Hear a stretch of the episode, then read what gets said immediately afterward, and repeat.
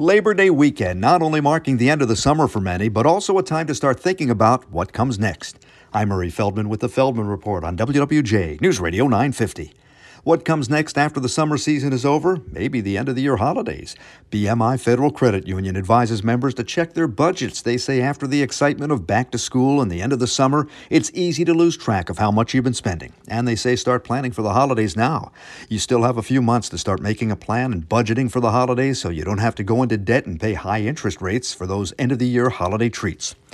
If you feel that you're stressed out at work, whether at home or in the office, after the holiday, try putting a plant on your desk. A university study in Tokyo found workers who put a plant on their desks reduced their stress levels. Their pulse rates were significantly lower when a plant was on the desk. With the Feldman Report, I'm Murray Feldman, WWJ, News Radio 950.